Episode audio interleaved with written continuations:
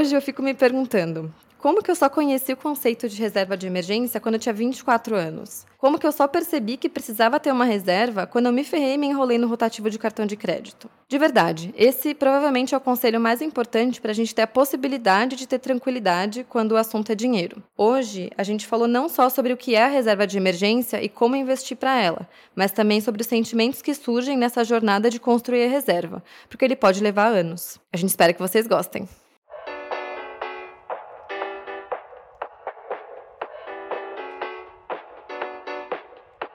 Falar sobre dinheiro é muito mais sobre as nossas escolhas do que sobre matemática. Talvez você deva falar sobre dinheiro, um podcast para quem quer alcançar a independência financeira, feito por uma carioca que já chegou lá e uma paulistana que está no caminho. Eu sou a Vitória Giroto. E eu, a Carol Frigério. Aqui, falar sobre dinheiro não é tabu e a gente ama. Bora?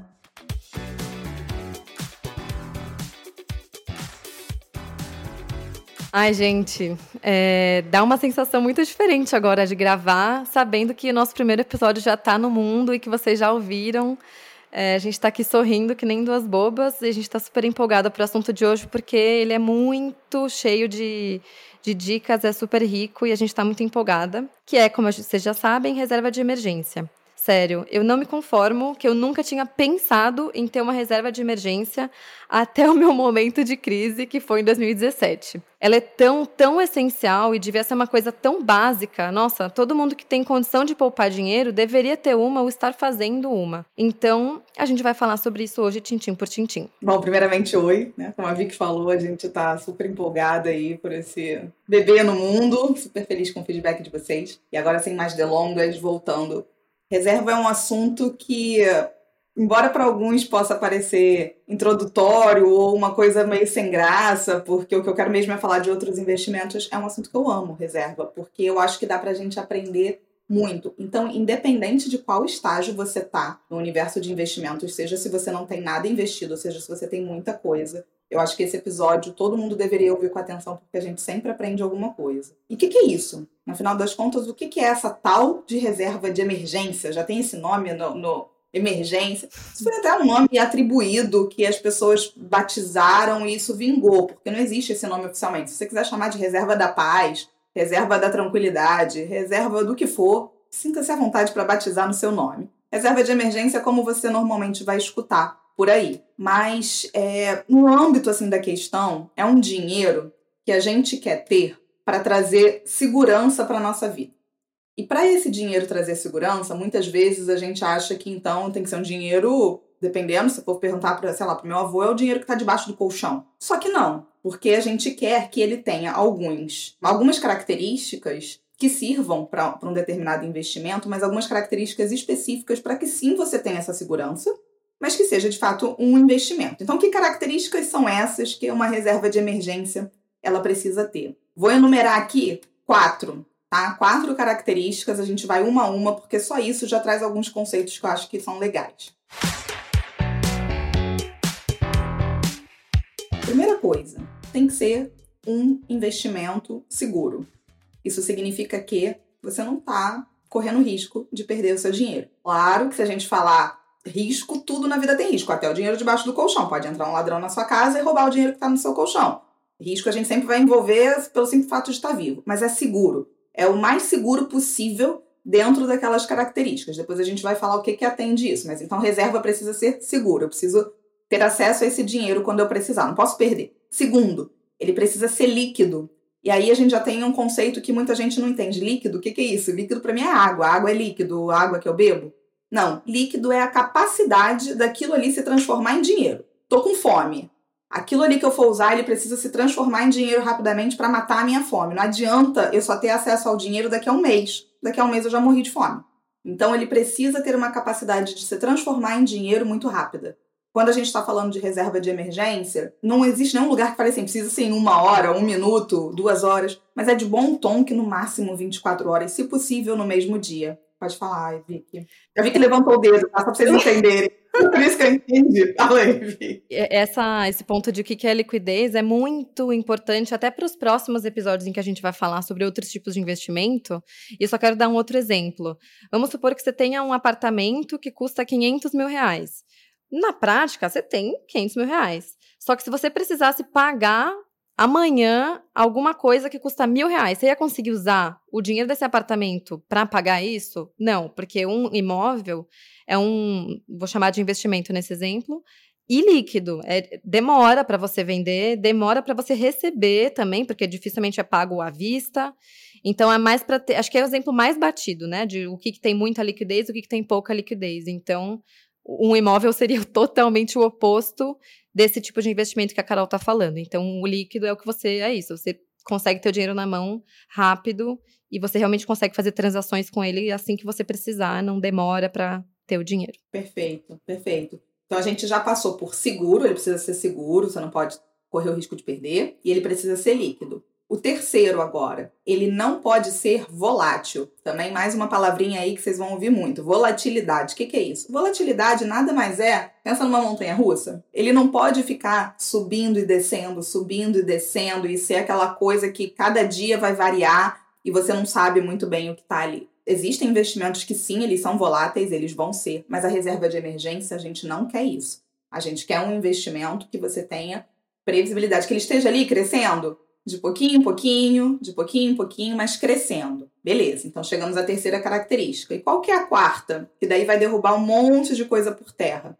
Ela tem que ter essas três premissas, ou seja, ser seguro, ser líquido e não pode ser volátil, mas com a maior rentabilidade possível, considerando esses três fatores. E é por isso que o dinheiro no colchão não é indicado para reserva, porque ele não me traz a maior rentabilidade com tudo isso que eu falei. E é por isso também já dando um spoiler, mas a gente não vai adentrar nisso agora, que a poupança também não é o mais indicado, porque ela não vai ter a maior rentabilidade com essas três premissas. Depois a gente vai explicar o porquê. Mas então, considerando que eu preciso ter um investimento, de novo, seguro, líquido, não volátil e o mais rentável dentro disso daí, o que então que é, se encaixa nisso tudo. Aguenta aí que a gente vai chegar lá. A gente vai falar em quais são os investimentos que atendem isso, mas a gente antes quer falar sobre algumas outras coisas. Primeiro de tudo, só para a gente separar o joio do trigo aqui. Reserva de emergência, como o nome já diz, mas que você chama do jeito que você quiser, é para emergência. Ou seja, gastos não previsíveis. Ele não foi feito para você. É, ah, comprei por impulso, foi uma emergência. Isso não é uma emergência. A gente tem que começar a saber lidar com esses movimentos. É claro que se acontece alguma coisa, você precisa do dinheiro, essa reserva de emergência, ela pode, você pode entender ela como um pulmão, como uma capacidade de aliviar ali que você é o dinheiro que você vai acessar ao invés de um outro investimento para poder perder ou entrar no cheque especial ou contrair uma dívida. É claro que ele tem que ter esse papel, mas você tem que ter um olhar para ele, quase que colocar ele num potinho assim reservado e falar assim, não tocar, porque é para os momentos realmente de estresse. Você se habituar o tempo inteiro usar aquilo ali e ficar descoberto, você tá só usando como se fosse um, um é um pulmão que não deixa de ser, tá? Ele, ele serve para isso, mas é para a gente poder também se habituar a deixar esse espaço, a deixar essa caixinha ali para te trazer tranquilidade. De cara, eu já imagino que muita gente já, teve já esteja se perguntando, tá? E, e quanto de dinheiro que eu coloco nisso? Qual que deve ser o tamanho da minha reserva? Eu vou falar aqui a minha opinião, também não sei qual vai ser a opinião da Vicky, vocês já sabem aqui como é que é o esquema de, do, do pod. Esse número também não existe nada que esteja cravado, não existe nenhuma literatura que fale assim, tem que ser tal. Mas é de bom senso, assim, digamos, que a gente vê, né, dos planejadores falando e do, dos educadores falando, que é de 3 a 12 vezes o custo de vida mensal de uma pessoa. 3 a 12 vezes já é uma gama absurda, né? Já é um valor muito discrepante.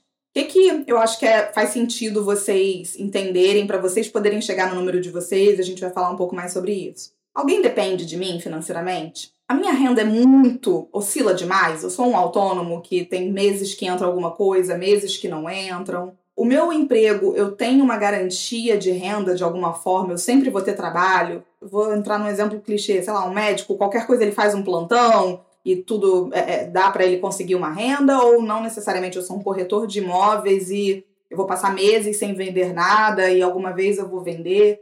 Todas essas variáveis, quanto mais imprevisibilidade você tiver e quanto mais gente dependendo de você você tiver, maior deveria ser a sua reserva de emergência, maior essa necessidade de tranquilidade.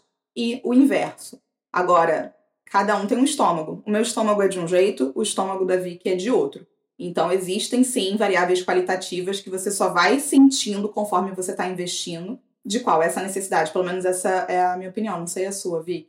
Isso que você falou, Ká, de principalmente se tem pessoas que dependem de mim ou não, e essa parte mais de, tipo, qual que é o tamanho da minha responsabilidade financeira perante outras pessoas, concordo mil por cento com você. Isso impacta, ou deveria impactar o tamanho da sua reserva. Tem uma coisa que a Aninha falava, a Aninha que tinha o Invista junto comigo, que eu gostava muito, é que ela falava, nunca, não vai virar a polícia da reserva de emergência para te auditar e para abrigar que ela está no tamanho X ou Y, né? É, é o que você falou, quanto você quanto te deixa confortável para dormir à noite e para conseguir também fazer outros planos financeiros depois, sentindo que essa parte já está já tá redondinha. O que, que eu acho? É, eu acho três meses muito pouco. É, e aqui, gente, estou falando super na boa. Eu entendo que pode demorar bastante para juntar esse valor, então não fiquem bravas comigo, por favor. É mais no sentido de, assim, na prática, se o pior acontecer e, sei lá, você não tem mais renda, eu já passei por isso, então, inclusive foi na época que eu estava enrolada com dívida e, pela minha experiência, três meses, muito pouco tempo. Assim, para você voltar para o mercado de trabalho, num, num trabalho que você, enfim, que é o que você queria, que faz sentido, que você se vê nesse lugar por alguns anos e ganhando um salário que você acha decente, três meses, pelo menos para mim, foi muito pouco tempo para conseguir voltar para o mercado com essa assim, meio que para resolver a situação. Então eu achei três meses pouco. Por isso que, na minha percepção, seis meses é o mínimo. Mas depois que a pandemia bateu, eu aumentei para 12. Assim, óbvio, demorou. Fiquei mais de um ano aumentando para 12, porque, não sei, assim, veio uma sensação de imprevisibilidade, de ver, caramba, realmente o. O, o que você menos espera pode acontecer. Quem esperava uma, uma pandemia e óbvio, nem sempre vai ser uma pandemia, depois pode ser outro tipo de coisa. Ah, uma coisa que eu sou muito noiada, acho que a gente pode falar disso em um outro episódio, porque acho que é um tema que rende, é o futuro do trabalho, assim. Por quanto tempo a gente vai ter a nossa empregabilidade? Enfim, eu comecei a questionar todas essas coisas na época da pandemia. Então, para mim, hoje, o que eu gosto de recomendar são 12 meses, eu tenho uma reserva de um ano. Sinceramente, é, eu acho que é legal a gente pensar também para que a pressa. A gente vai falar daqui a pouco com mais é, detalhes sobre isso, né? De porque leva tempo, dá uma ansiedade, dá uma sensação de, ah, eu quero terminar isso logo. E aqui eu queria trazer a, a reflexão. É, às vezes a gente está com pressa de montar a reserva, mas é importante entender o porquê. É porque você quer investir em outras coisas, ou é porque você quer. Você falou que só ia, sei lá, fazer uma viagem X que você quer depois de ter a reserva, enfim, vale a pena entender.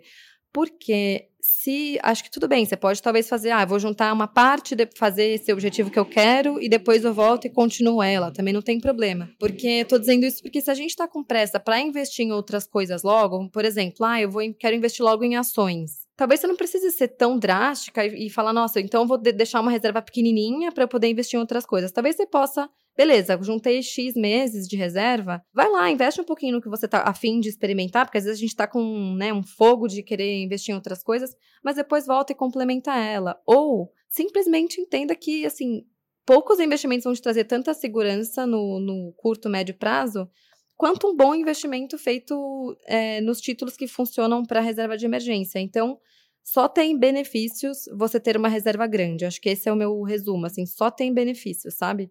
Acho que ninguém nunca se arrependeu de ter um valor um pouco maior no, nos títulos que fazem sentido para reserva, porque isso vai te dar até mais tranquilidade para você conseguir investir nas outras coisas que você quer depois.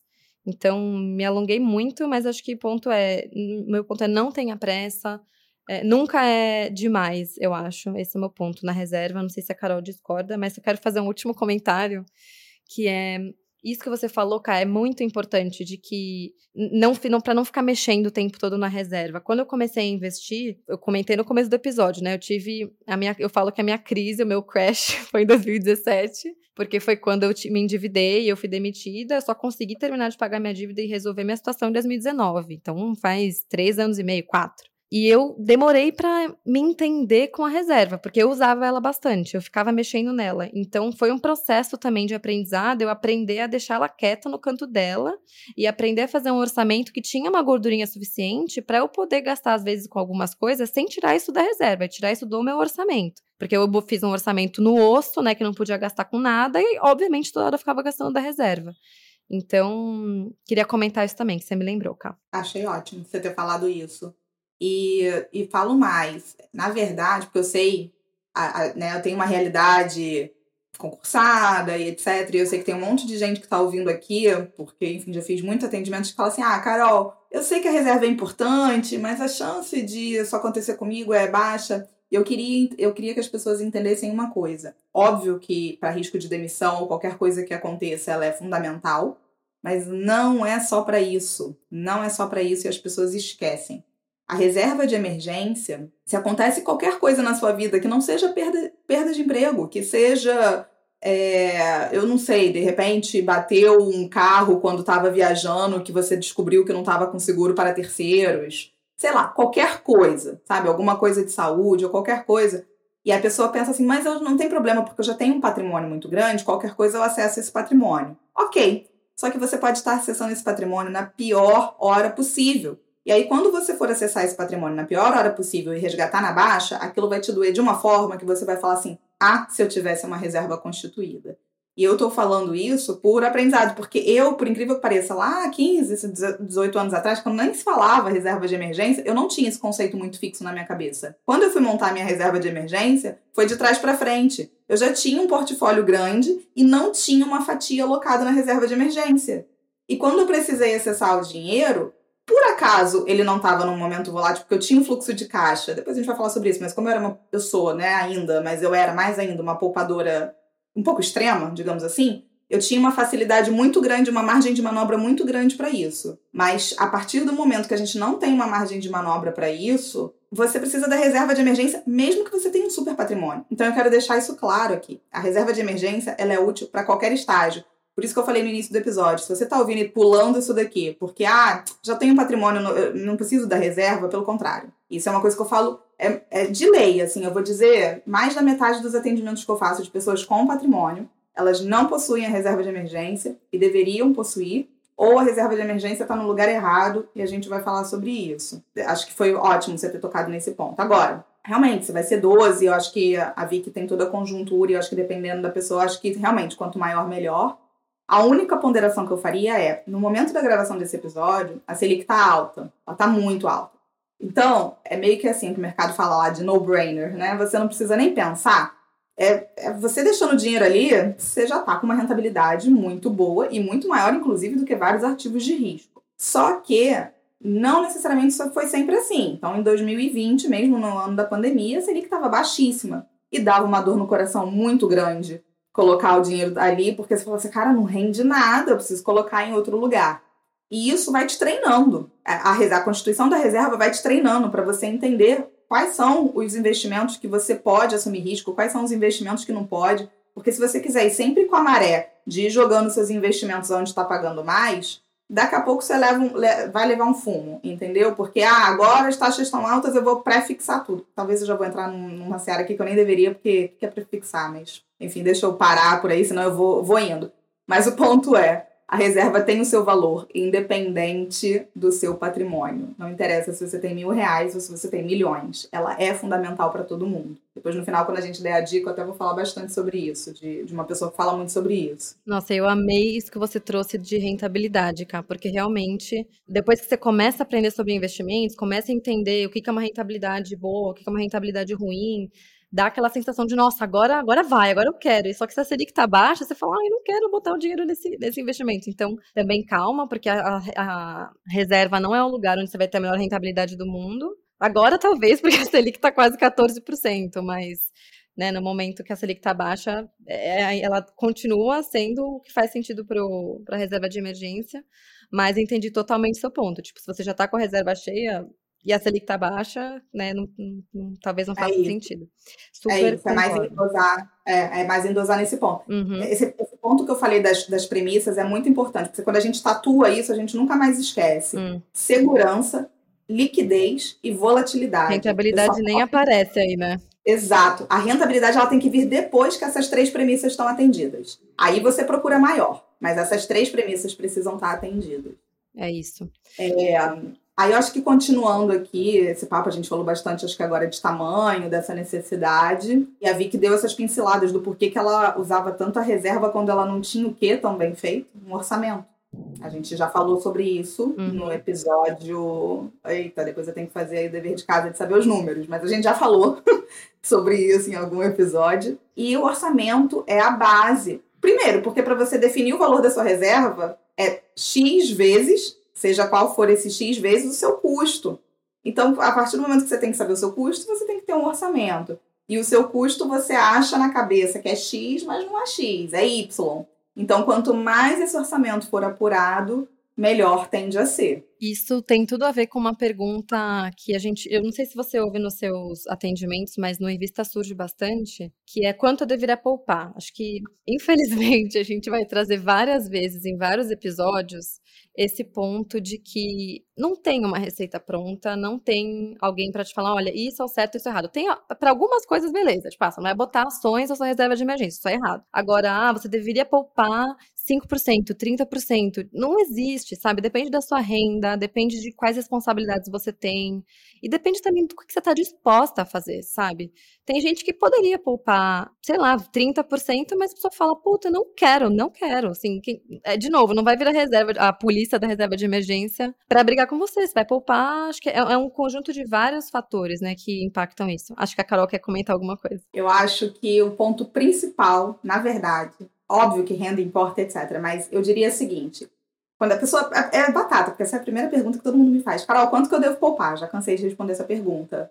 Eu volto com a pergunta: qual é o seu objetivo? Ah, o meu objetivo é me aposentar com 35 anos. Você tem que poupar 80, 90% da sua renda. É, de verdade, é essa a resposta. É por aí que você vai ter que poupar. Ah, eu quero poder me aposentar com 60 anos e fazer uma viagem por ano, fazer isso e aquilo, aquilo outro tá, peraí, vamos ver aqui, talvez você possa é, poupar 20%, 10%, aí sim entra a renda, entra tudo, mas você concorda comigo que assim, o ponto principal é o que, que você quer. E normalmente a pessoa não quer uma coisa só. Quando a gente fala é, de colocar um destino, eu posso ter vários destinos.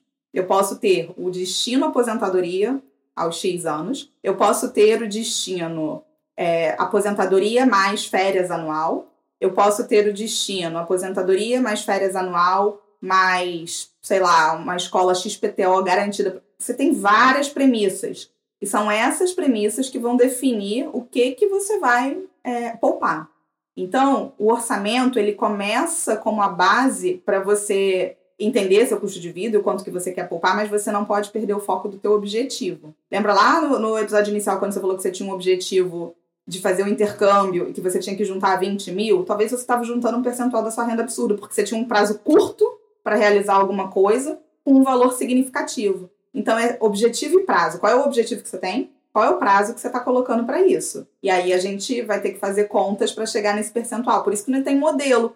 Quem foi que disse que é certo você querer atingir a independência financeira e a aposentadoria com 35, 36 anos? Eu acho que para 99% das pessoas isso é é, é, é, quase que sado, assim, né? Não, não, faz o menor sentido. Você tem que ter uma conjuntura de querer, sei lá o quê. Aí a gente de poder, né? De poder, com certeza. Uhum. E segundo, de querer, porque você não tem que necessariamente querer isso. Eu quero deixar isso bem claro aqui, porque às vezes a gente pega objetivos dos outros e transpõe pra gente. Assim como, ah, eu quero a bolsa XPTO, eu não quero. Então, para que, que eu vou poupar para isso? Eu não vou. Ah, eu quero tudo depende, então, em relação a isso. Qual é o seu objetivo? É comprar a bolsa de 10 mil reais em seis meses? Talvez você tenha que poupar seu salário todo. Talvez uhum. você possa poupar 10%. Acho que vai muito de objetivo, prazo, para você calcular esse percentual. Perfeito, Ká. Vocês já viram, né? A resposta da planejadora financeira já vem com a metodologia. Eu tô aprendendo muito, eu amo. E assim, na prática, vou falar o que normalmente, o que eu fiz no começo, quando eu estava começando a pensar quanto que eu ia investir. É, é, um exercício meio de fazer um rascunho apagar, fazer um rascunho apagar, até chegar numa coisa que faz sentido para você. Então, por exemplo, vamos supor que para fazer sua reserva de emergência, você precisa chegar em, sei lá, 10 mil reais. Putz, se eu tentar fazer isso em um ano, quanto dá? Ah, eu vou pegar 10 mil e vou dividir por 12. Putz, esse valor é impossível, porque eu fiz meu orçamento e eu vi que, assim, nem que eu corte tudo eu consigo chegar nisso. Então, não é factível. Beleza. Então, pega a borracha. Vamos ver, será que em um ano e meio? Putz, em um ano e meio já começa a ficar possível, mas ainda assim eu acho que não é realista. Ah, dois anos. Putz, dois anos dá super certo. 24 meses, 10 mil. É, é um exercício de você ficar é, vendo também quanto que do custo de vida que você tem naquele momento e o orçamento daquele momento funciona. E até pode ser que no meio do caminho, vamos supor que você seja promovida ou que você trocou de trabalho. Meu, agora eu percebi que eu consigo acelerar, eu consigo voltar e falar, agora eu consigo poupar, ao invés de 500 reais, eu consigo poupar mil reais. Ou fui de 100 para 300, sabe? Dá para você ir vendo qual que é esse stick e puxa que dá para fazer no seu orçamento para chegar nesse valor. Ou, por exemplo, falar uma coisa que acontecia comigo, tá? Normalmente, quando eu tô namorando, eu gasto mais porque eu costumo sair mais para comer com a pessoa, enfim. Eu falo como se eu namorasse muito, né? KKK. Mas era muito nítido para mim, porque eu comecei a investir numa época que eu não tava namorando, então era mais fácil eu ter 100% de controle sobre o meu orçamento. Quando eu comecei a namorar, eu falei, putz, eu quero sair para um restaurante com ele, sabe? Ou sei lá, quero comprar um presente de aniversário para ele, enfim.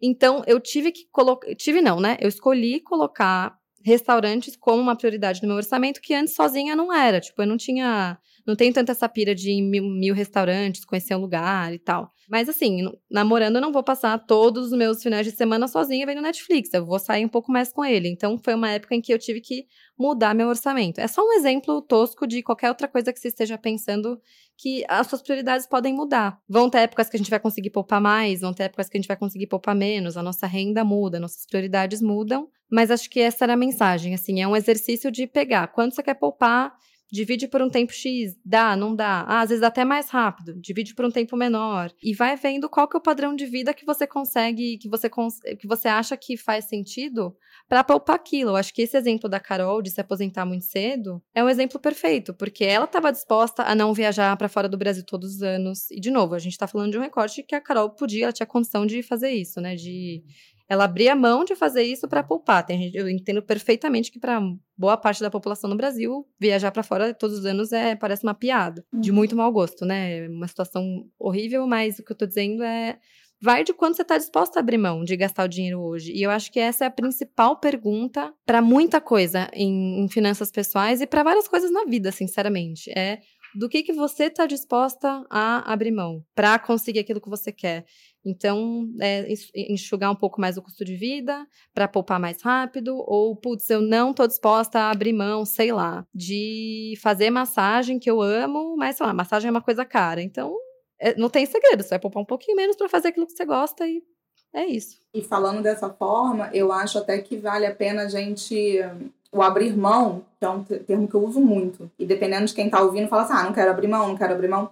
Se a gente trocar isso por adiar recompensa, até que ponto eu estou disposta a adiar uma determinada recompensa para mim, para eu conseguir usufruir melhor dessa recompensa no futuro? É aquele velho, né, conciliar presente e futuro, clássico.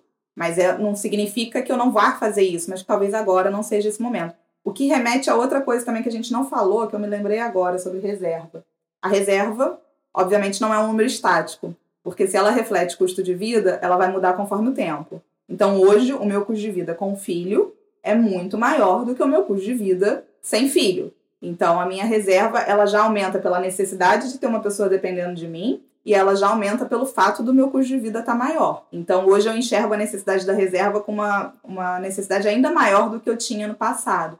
Então, acho que é bom ponderar isso também, porque ela vai mudando. E acho que a gente falou bastante agora sobre isso. Acho que vale a pena agora encontrar uma parte um pouco mais na técnica, eu diria, mas onde colocar, né? No final das contas, essa reserva, a gente já sabe que o colchão não é o melhor lugar, debaixo do colchão, mas onde que a gente coloca? E antes até de falar o, o, os investimentos que servem para isso, porque eu acho que eles são quase que um consenso, assim, embora tenha algumas nuances que a gente vai falar, Será que eu preciso ter conta em corretora? Preciso ter conta em corretora? Ou eu posso usar meu banco? É, na prática, como é que funciona isso? O que, que você, você quer falar sobre isso, Vi? Eu... Acho que, é, acho que é bom. Às vezes, depois de muitos anos, sei lá, falando sobre esse assunto, ou estudando, parece que é óbvio, mas, mas não é. Então, uma corretora, vou explicar de um jeito bem.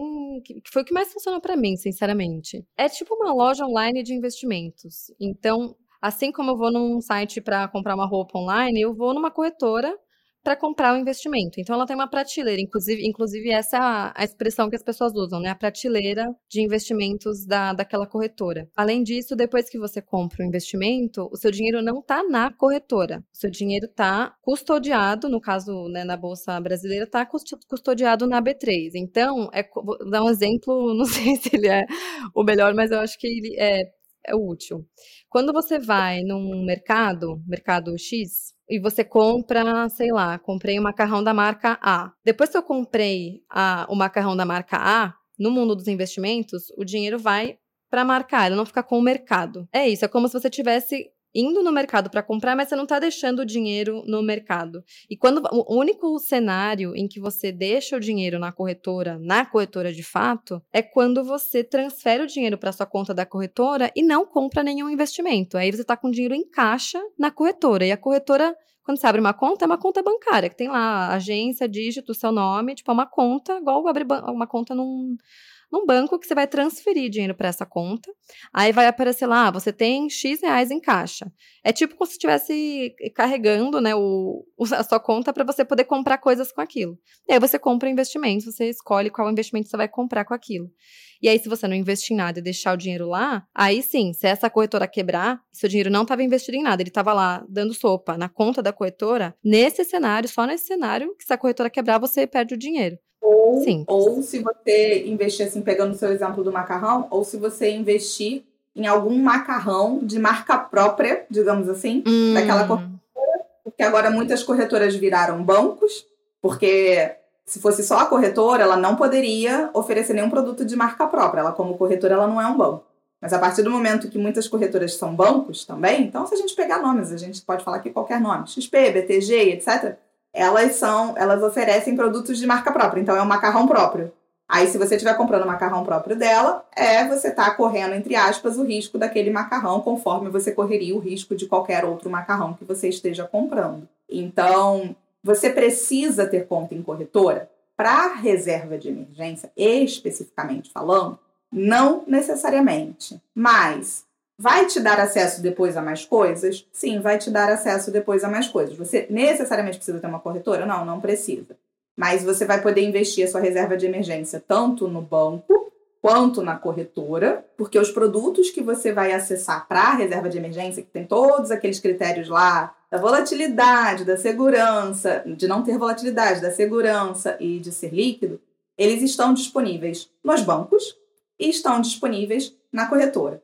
Vamos começar pelo, pelo mais clássico de todos, eu acho, que é o Tesouro Selic. O que, que é isso, Tesouro Selic, etc. Esse daí, não é nem, nem, nem o banco, nem a corretora. Esse daí é como se a, o dono do macarrão é o governo. Então, a marca do macarrão é o governo. É ele que emite esse, a gente chama de título, papel, tudo isso é sinônimo, que é o Tesouro Selic que a gente até já explicou no outro episódio da taxa Selic, que é a taxa mãe, então ele vai variar conforme essa taxa Selic. Não vai entrar tanto, você ouça o episódio anterior que a gente falou um pouco sobre isso. Mas o seu dinheiro vai estar tá lá, na marca, no, no, dono do macarrão ali é o, é o governo. Seu dinheiro ele está custodiado, ok, vai ter um, um né, na B3 que está custodiado. Nem vou entrar nesse mérito aqui, mas o dinheiro é do governo. Qual é o seu risco? Se o governo der um calote generalizado, o Brasil foi por água abaixo pode acreditar, se o, o, governo der um calote, todos os bancos foram juntos, foi tudo assim, o sistema ruiu. Então, é, o seu risco é como se fosse o, papel menos arriscado, é o que a gente chama de risco soberano, que é o papel menos arriscado é, em termos de, de ter algum tipo de risco de crédito, que é risco de calote ou qualquer coisa do tipo, e também não tem volatilidade. Por quê? Porque ele segue a Selic. Então, é um que a gente chama de investimento pós-fixado pós-fixado, o nome remete a tá seguindo alguma coisa. Ele é pós, ele está seguindo alguma coisa, ele está seguindo a Selic. Qualquer caminho que a Selic passa para cima ou para baixo, ele vai render isso. Esse é o título. É, e como é que você faz para investir nesse título? Porque muita gente tem essa dúvida. Se você for no site Tesouro Direto, que muita gente fala, ah, vou investir no Tesouro Direto. Tesouro Direto nada mais é do que a plataforma, é o lugar que você é, que te mostra todos os títulos, dentre eles o, o Tesouro Selic mas você não vai conseguir investir ali diretamente, porque você precisa ter uma conta cadastrada. Você pode fazer esse acesso via o seu banco ou via uma corretora. Então, das duas formas você vai conseguir investir. É de forma é, bem prática falando. Se você for tiver no teu banco, lá nos investimentos, você vai clicar lá na abinha investimentos. Aí vai clicar provavelmente lá numa abinha. Alguns vão estar renda fixa, outros vão estar tesouro. Você vai clicar nisso, vai clicar em Tesouro Selic e você já, pum, consegue comprar. É, é esse o caminho, tanto na corretora quanto no banco. E vai estar nesse papel, que é o papel mais seguro. É, a gente pode depois até fazer um investimento específico só, um episódio específico só para Tesouro Selic, mas via de regra é isso. Outros investimentos que a gente ouve falar muito. Então, esse é o primeiro. O segundo são os fundos, famosos fundos. Vou pular, vou deixar o fundo para depois. Vou, vou o para depois, porque né, a gente vai falar sobre o, o tema do momento. É, e aí depois a gente vai, a gente tem os CDBs famosos, CDBs 100%. Famosos, são, são super famosos é 100% do CDI, que a gente também explicou no episódio anterior, eu não vou me repetir aqui, que você vai ver como 100% do CDI ou 100% do DI, é, são sinônimos, que ele também varia, como a gente já falou, conforme a Selic, porque o, o DI é o irmãozinho da Selic. O CDB não está na marca governo. Essa é a grande diferença dos dois, que eles vão render muito parecido. Mas qual é a grande diferença? O dono da marca do macarrão. O Tesouro Selic, o dono da marca do macarrão é o governo. No CDB, o dono da marca do macarrão é o banco que está emitindo aquele CDB. Você está emprestando dinheiro, no fim das contas, quando você compra o, o macarrão do governo, você está dando dinheiro para o governo. Você está emprestando dinheiro para ele. Quando você está investindo no CDB do banco X, você está dando o seu dinheiro para esse banco X e em troca ele está te remunerando com alguma coisa. Você me fez pensar numa coisa que acho que é legal a gente introduzir, não sei se a gente já deixou isso é, explicado antes, que é esses, esses títulos todos que a gente está falando, ela, no seu que você falou, né, Tesouro Selic, o CDB, as outras coisas que a gente vai falar, são títulos de renda fixa. E a renda fixa, acho que é uma boa forma de resumir ela. A gente vai depois ter um episódio para explicar melhor a diferença de renda fixa, renda variável, todos os tipos de tesouro e tal. Mas acho que agora o importante é saber que na renda fixa você está emprestando dinheiro para alguém e essa pessoa está te dando juros em troca. Então, assim como você, quando pega dinheiro emprestado, você paga mais do que você pegou, porque você está pagando juros, é assim que você tem rentabilidade, é assim que você ganha dinheiro quando você investe na renda fixa, só que é o inverso. É você emprestando e alguém te devolvendo com juros. Por isso que ela falou, ah, o, CDB, a diferença é que ele não é o, um título do governo, ele é um de um banco. Então, o que, que é isso? É você emprestar dinheiro para esse banco e ele vai te pagar juros por isso. Perfeito. E fica com a gente, porque essa parte técnica está acabando e a gente vai falar de outras coisas legais. Fica com a gente está acabando. o CDB, ele. Então você tem que escolher o que? A marca que você está comprando. No fim das contas, é isso. Então, quando a gente vê um banco colocando. Aí o que, que você tem que procurar? 100%. Porque nada abaixo disso serve para reserva de emergência, porque você poderia estar no Tesouro Selic, ganhando 100% da Selic. Então, por que, que você vai aceitar qualquer coisa abaixo de 100% para sua reserva de emergência? Você não vai aceitar. Então, esse é o primeiro, primeiro ponto. Você vai procurar 100%. E você vai procurar com liquidez diária. Que daí tem um monte de pegadinha do tipo, ah, vencimento em três meses, vencimento em quatro meses. Aí você vai ver até taxas maiores, 105, aí seus olhos vão seduzir, assim, pelo canto da sereia. Você não vai, porque isso é reserva. Reserva você não quer esperar, você quer ter liquidez. Sua, você está com fome, você não pode esperar. Então é 100% e você tem que procurar por liquidez diária. E aí você escolhe a marca que você quiser.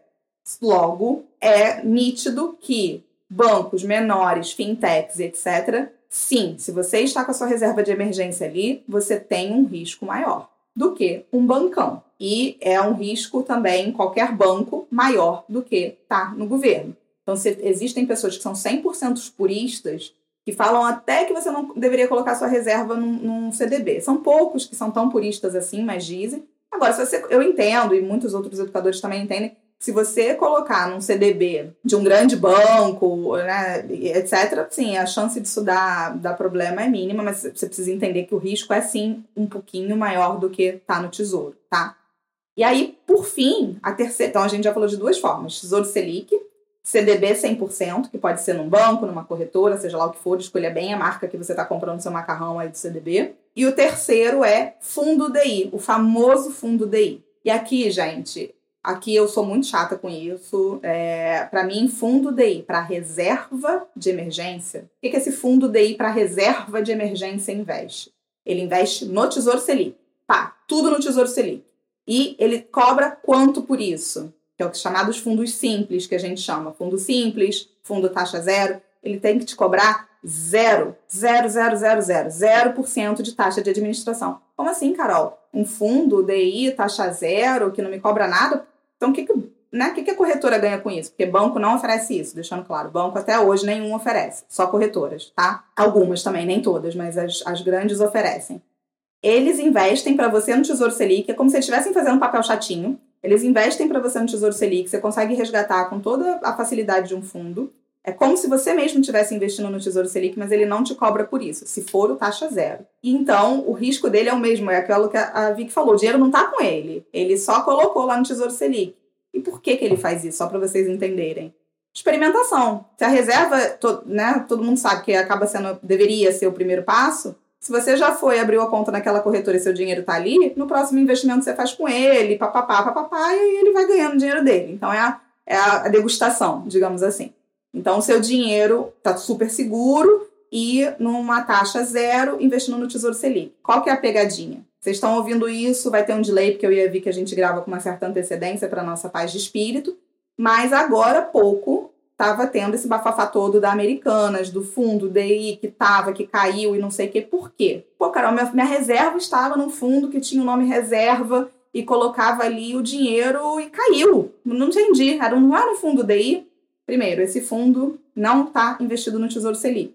Segundo, esse fundo cobra uma taxa de administração. Terceiro, fundos DI, que cobram taxa de administração, porque alguém chegou para você e falou: ah, investe nisso aqui que a rentabilidade é um pouquinho maior. Tô cansada de ver isso nos, nos atendimentos que eu faço. Põe tua reserva aqui porque a taxa, a, a rentabilidade é um pouquinho maior. Qualquer rentabilidade acima de 100%, você está correndo risco. Então, para eles te entregar essa rentabilidade acima de 100%, eles não estão investindo tudo no Tesouro Selic, senão eles não conseguem te entregar essa rentabilidade. Eles estão tomando risco. Então, eles estão investindo em outras coisas de renda fixa, como a famosa debenture aí da americana, que, é, que rolou, e aí pode ser que tenha um pouquinho de risco. Ah, é uma queda super acentuada, não sei o que, dificilmente vai ser, dificilmente vai ser. Mas vai que aquele era o dinheiro que estava ali e que você precisou dele naquele dia. Ou vai que aquele dinheiro estava ali para você ser líquido e, sei lá, você ia comprar um apartamento naquele dia e colocou porque você precisava ter aquela liquidez. Cara, sei lá, você vai fazer como agora? Não vai comprar o, o carro, seja lá o que for, porque deu uma queda de 1% e fez uma puta significa, né? Significou muito porque era um montante alto. Tô dando esses exemplos só para vocês acharem que isso não é coisa só de quem tá com reserva e dinheiro, se perdeu o emprego, não, tá? Tô falando que isso podia ser o dinheiro que você deixou ali para ter liquidez para uma compra grande. Então, fundo DI, para mim, só serve se for taxa zero. Cara, falando pra caramba técnico, não sei se tem alguém aqui ainda ouvindo a gente nesse episódio. não, tem sim. Não, tem sim, porque elas querem investir, eu tenho fé. A gente percebeu que esse episódio ficou denso, ficou com bastante conteúdo e é um conteúdo importante, né? Então, ao invés da gente cortar coisas e tirar partes do episódio, a gente decidiu fazer ele em duas partes, dois episódios. Então, hoje a gente fica por aqui e a segunda parte continua daqui a duas semanas no próximo episódio e a gente espera vocês.